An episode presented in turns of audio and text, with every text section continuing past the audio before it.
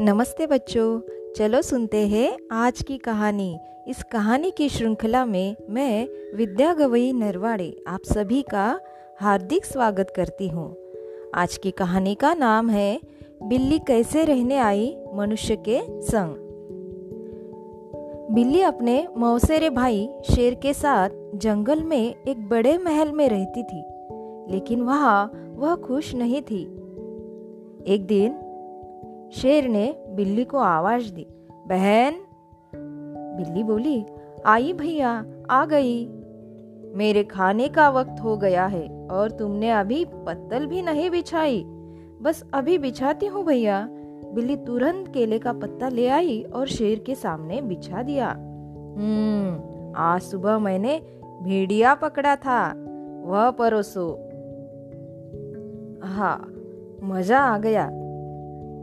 पेट भर गया बहन, साफ़ कर लो सब। हाँ भैया, लो, कुछ भी नहीं छोड़ा मेरे लिए, रोज यही होता है। एक दिन शेर बीमार पड़ा और उसका हाल पूछने बहुत से जानवर आए। बिल्ली ने जानवरों का स्वागत करने के लिए हर एक से बात की, लेकिन ठीक तभी फिर से शेर ने बिल्ली को आवाज़ दी, बहन, नाश्ता बनाकर सबको दो, जाओ, जल्दी करो। भैया, घर में आग तो है ही नहीं। तो जाओ, आदमियों की बस्ती से सुलगती लकड़ी ले आओ, भागो। सो बिल्ली भागी, झाड़ियों और पत्थरों को फलांगती हुई गाँव में पहुँची। वहाँ कुछ बच्चे खेल रहे थे। अरे, वहाँ देखो, डरो नहीं, हम तुम्हें कुछ नहीं करेंगे। कितनी मुलायम और रेशमी है ये।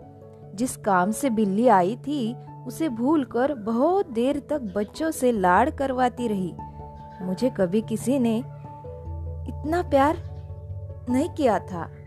अचानक ज़ोर की गरज से जंगल काँप उठा। अरे बाप रे, यह शेर की दहाड़ थी। हाय रे, मुझे सुलगती लकड़ी ले जानी थी। मैं कैसे भूल गई? बिल्ली एक घर में घुसी और एक सुलगती लकड़ी उठाकर झाड़ियों और पत्थरों को फलांगती हुई भागी।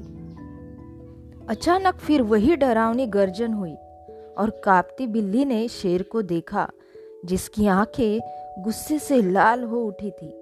वह इतनी डर गई कि उसने जलती लकड़ी उसके पैरों के पास गिरा दी और कूदती हुई वापस गाँव भागी। बच्चे वहाँ खेल रहे थे। अरे देखो, बिल्ली वापस आ गई। ज़रूर शेर ने उसे बुरी तरह डरा दिया है। हाँ हमारे पास रहो। नन्नी मुन्नी, वापस मत जाओ। नहीं जाओगी ना? नहीं, कभी नहीं।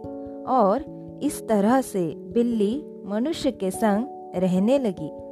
धन्यवाद।